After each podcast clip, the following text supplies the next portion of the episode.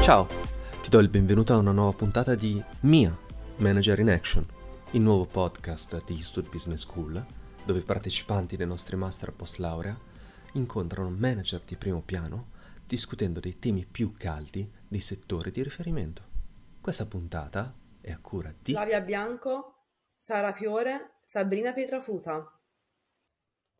Oggi la nostra ospite sarà Laura Gabrielli, imprenditrice italiana e vicepresidente del gruppo Gabrielli SpA.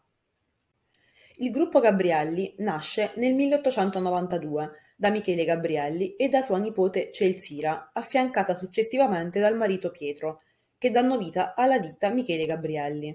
Nel 1953 il gruppo apre il primo emporio in piazza Roma ad Ascoli Piceno, voluto dallo spirito imprenditoriale di Celsira di suo marito Pietro Gabrielli.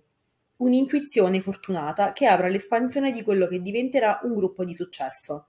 Nel 1959 apre la prima filiale di Fermo e in seguito quelle di San Benedetto del Tronto, Lanciano, Iesi e Civitanova Marche.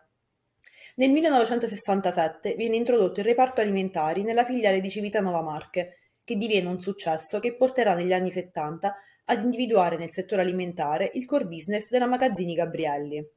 Negli anni 70 i tre fratelli Michele, Luciano e Giancarlo subentrano al padre Pietro e creano la Magazzini Gabrielli SpA. In questa nuova fase di crescita viene ridefinito il format scelto. È il 1978 quando nasce il primo supermercato Tigre, per la spesa di prossimità caratterizzata dalla freschezza giornaliera. Il gruppo si insedia nelle Marche, in Abruzzo, nel Lazio, in Umbria e in Molise. La crescita dell'azienda continua fino all'inaugurazione del primo superstore Oasi nel 2000. L'azienda oggi è una solida realtà della grande distribuzione, con i marchi Osi per i superstore, Tigre per i supermercati e Tigre Amico per il franchising. Gruppo Gabrielli è inoltre profondamente attento alle tematiche di sostenibilità sociale e ambientale. Ha infatti attuato collaborazioni con il Banco Alimentare Onlus, la Fondazione AIRC, la Fondazione Ospedale Salesi Onlus, Save the Children e svolge attività dedicate alla pesca sostenibile con MSC Marine Stewardship e contro la violenza sulle donne in collaborazione con la Croce Rossa Italiana. Negli ultimi anni, infine, è stata inserita dall'Istituto tedesco di qualità e finanza tra i 400 migliori datori di lavoro della grande distribuzione e dichiarata vincitrice del Best Managed Companies Award promosso da Deloitte. Laura, ci parli del suo ruolo attuale? Sono manager e membro di tre consigli di amministrazione consigliere della capogruppo FG Holding SPA costituita nel 2009, consigliere con delega della Magazzini Gabriele SPA dal 2001, mentre nella FG Gallerie Commerciali SPA che si occupa della gestione di centri e parchi commerciali e di immobili affittati a terzi, sono amministratore delegato dal 2014. La mia collaborazione con il gruppo nasce 24 anni fa, ero ancora una studentessa, quando ho iniziato a frequentare gli uffici del quartier generale eh, di Ascoli Piceno, avendo scelto come argomento della tesi la valutazione delle aziende e come caso concreto la Magazzini Gabrielli. Il primo approccio è stato quindi con i numeri, in assoluta continuità con gli studi fatti, essendomi laureata in economia aziendale con indirizzo in finanza. Appena laureata, sono stata inserita attraverso uno stage nell'area amministrativa, affiancando il CFO nelle fasi di chiusura di bilancio. All'inizio del 2000 sono stata regolarmente assunta ed ho iniziato un percorso di formazione e crescita professionale che mi ha permesso di entrare a far parte della squadra dei dirigenti della Magazzini Gabrielli e di diventare amministratore delegato della FG Gallerie Commerciali. Laura, quali sono per lei i punti critici nella gestione di un'azienda? Uno dei momenti più critici nella gestione è sicuramente quello della formulazione delle linee guida e del piano strategico pluriennale, perché è da lì che parte l'intero processo di formulazione dei programmi operativi.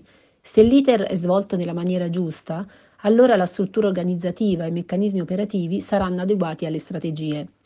L'adeguata struttura organizzativa garantisce la possibilità di crescita e di innovazione, i sistemi di budgeting e di reporting permettono la giusta pianificazione e la possibilità di intercettare problemi durante l'anno ed eventualmente di attuare cambiamenti in corsa. Le funzioni di servizio sono quelle che apparentemente creano meno valore, ma sono quelle che garantiscono la salvaguardia dei processi fondamentali. Se pensiamo alla direzione risorse umane, alla direzione dei sistemi informativi, a quella degli affari generali o a quella dell'area amministrazione, finanza e controllo, sappiamo che sono tutte funzioni di servizio, ma anche di tutela delle risorse aziendali mentre le funzioni commerciali, di marketing e di comunicazione sono quelle che permettono di differenziarsi rispetto ai competitors. La prima cosa che un'azienda deve fare è rispettare le normative, perché se si è a posto con la sicurezza sui luoghi di lavoro, con l'HCCP, con la 231, con la cyber security e con tutto ciò che è salvaguardia del patrimonio aziendale, allora si può continuare a stare sul mercato ed a crescere in modo sano facendo scelte innovative che permetteranno all'azienda di avere una visione a lungo termine. Laura, quanto crede sia differente ricoprire un ruolo di spicco in un'impresa familiare come la sua rispetto ad una carica dirigenziale da lavoratore dipendente? Diciamo che le responsabilità sono le stesse, ma ciò che può cambiare è il carico emotivo. Chi lavora in un'azienda di famiglia sa bene di essere visto in modo diverso dagli altri manager e di suscitare molte aspettative nei soci non operativi.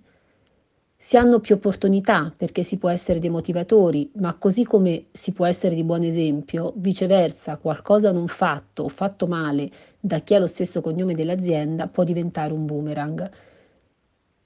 Concludiamo quindi dicendo che teoricamente è la stessa cosa, poi praticamente il carico di responsabilità è assolutamente maggiore. Laura, in contesti esterni alla sua azienda, ha sentito di dover faticare di più rispetto ad un uomo per dimostrare la sua professionalità? Se sì, quanto crede sia più complicato per una donna emergere nel mondo del lavoro? Andando indietro di molti anni, sicuramente ricordo di aver faticato molto, ma allo stesso tempo, guardando quello che è accaduto in, uh, nei miei 24 anni di esperienza lavorativa, vedo che molte cose sono cambiate meglio. Tanti atteggiamenti discriminatori che c'erano nel passato oggi non ci sono più. Purtroppo noi donne abbiamo commesso molti errori perché spesso ci siamo autoescluse e autolimitate. La donna ha un grande spirito di sacrificio ed un grande senso di responsabilità e ciò comporta quasi sempre dei conflitti interiori nel momento in cui fa la scelta di diventare madre. La donna sente il timore di togliere qualcosa al proprio ruolo lavorativo ed allo stesso tempo di trascurare la creatura che ha messo al mondo.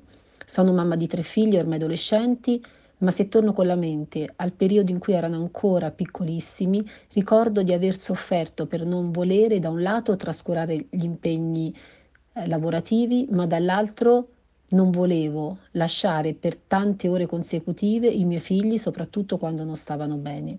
Ho avuto la fortuna di avere delle nonne a tempo pieno e dall'occorrenza anche delle validissime babysitter in supporto, ma ricordo giornate in cui ero seriamente combattuta tra lasciare mio figlio a casa con la febbre alta o non presentarmi in consiglio di amministrazione. Per una mamma che lavora le complicazioni ci sono quando un figlio ha problemi di salute, perché finché un figlio va all'asilo, pratica sport o, o musica, noi donne ci sappiamo organizzare ma se andiamo al lavoro lasciando un figlio a casa malato, anche se con la nonna o con il papà, ci sentiamo in colpa. Quindi la prima cosa che le donne devono fare è smetterla di sentirsi in colpa se tengono la carriera. La seconda cosa è che si devono rendere conto che nel frattempo è cambiato anche il ruolo dell'uomo all'interno della famiglia, perché vedo che è diventato normale per i manager della mia azienda mettere in agenda la recita scolastica e il compleanno del proprio figlio. Oggi fortunatamente è cambiato l'atteggiamento dell'uomo nei confronti degli impegni familiari e capita sempre più spesso che collaboratori uomini mi chiedano un giorno di ferie per portare il figlio ad una visita medica importante in quanto la moglie ha avuto un contrattempo in ufficio. Diventando più paritetico l'atteggiamento nei confronti della famiglia, di conseguenza è paritetico anche il rapporto con il mondo del lavoro. Cosa consiglia alle giovani donne che aspirano a ricoprire dei ruoli manageriali? Di essere determinate, di non scoraggiarsi di fronte alle difficoltà, di non autolimitarsi perché spesso le donne lo fanno. È la donna stessa che non deve sentirsi diversa perché oggi le opportunità per le donne sono le stesse di quelle che hanno gli uomini. Non ci sono le preclusioni che hanno dovuto affrontare donne delle precedenti generazioni. Le donne devono essere consapevoli che gli uomini hanno le loro stesse esigenze e le loro stesse criticità. Quale crede sia il rapporto ideale che l'azienda deve avere con i propri collaboratori? Dare a tutti le stesse opportunità di crescita e di carriera, prestare attenzione alle competenze specifiche di ognuno valorizzando i talenti attraverso percorsi ben delineati, alimentare la motivazione a qualsiasi livello, dai ruoli più operativi a quelli dirigenziali, tenere conto anche delle esigenze specifiche in alcune fasi della vita del lavoratore. Tutti devono sentirsi motivati e parte di uno stesso grande progetto imprenditoriale. Questa è la vera chiave per il successo. Quali misure vorrebbe applicare o vedere applicate nelle aziende italiane a supporto delle lavoratrici? Flessibilità nell'orario di lavoro e possibilità di utilizzare lo smart working sono due elementi fondamentali per dare alle donne la possibilità in alcune fasi della loro vita di non dover interrompere il proprio percorso di carriera. Laura, sappiamo che il gruppo Gabrielli collabora con vari enti benefici. Quanto è importante per lei la sostenibilità sociale? La sostenibilità è diventata un driver strategico per tutte le aziende. Noi del gruppo Gabrielli ci abbiamo sempre creduto, ma sicuramente oggi lo stiamo facendo in modo ancora più consapevole e strutturato, non solo nel processo decisionale, ma anche in quello di misurazione. Vogliamo da sempre essere sostenibili a livello ambientale, economico e sociale e il bilancio di sostenibilità che redigiamo da almeno dieci anni è il report che annualmente sintetizza tutte le azioni che mettiamo in campo per esserlo. Rispettare l'ambiente circostante nello sviluppo di nuovi punti vendita, attuare politiche del personale inclusive, investire nella formazione, prestare attenzione ai fornitori di servizi delle nostre regioni di riferimento, privilegiare i produttori locali, collaborare con associazioni benefiche sia di rilevanza nazionale che del luogo, supportare le istituzioni nel sostenere iniziative nella sfera dello sport e della cultura.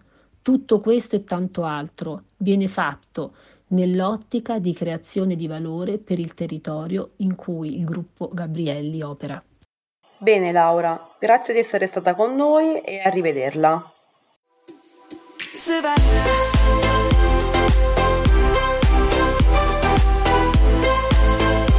Se hai trovato interessanti i temi di questa puntata, visita il link in descrizione e impara di più sui percorsi di Eastwood Business School. Eastwood è la prima business school indipendente d'Italia che da più di 50 anni si adopera per diffondere una cultura d'impresa al servizio della crescita e della comunità.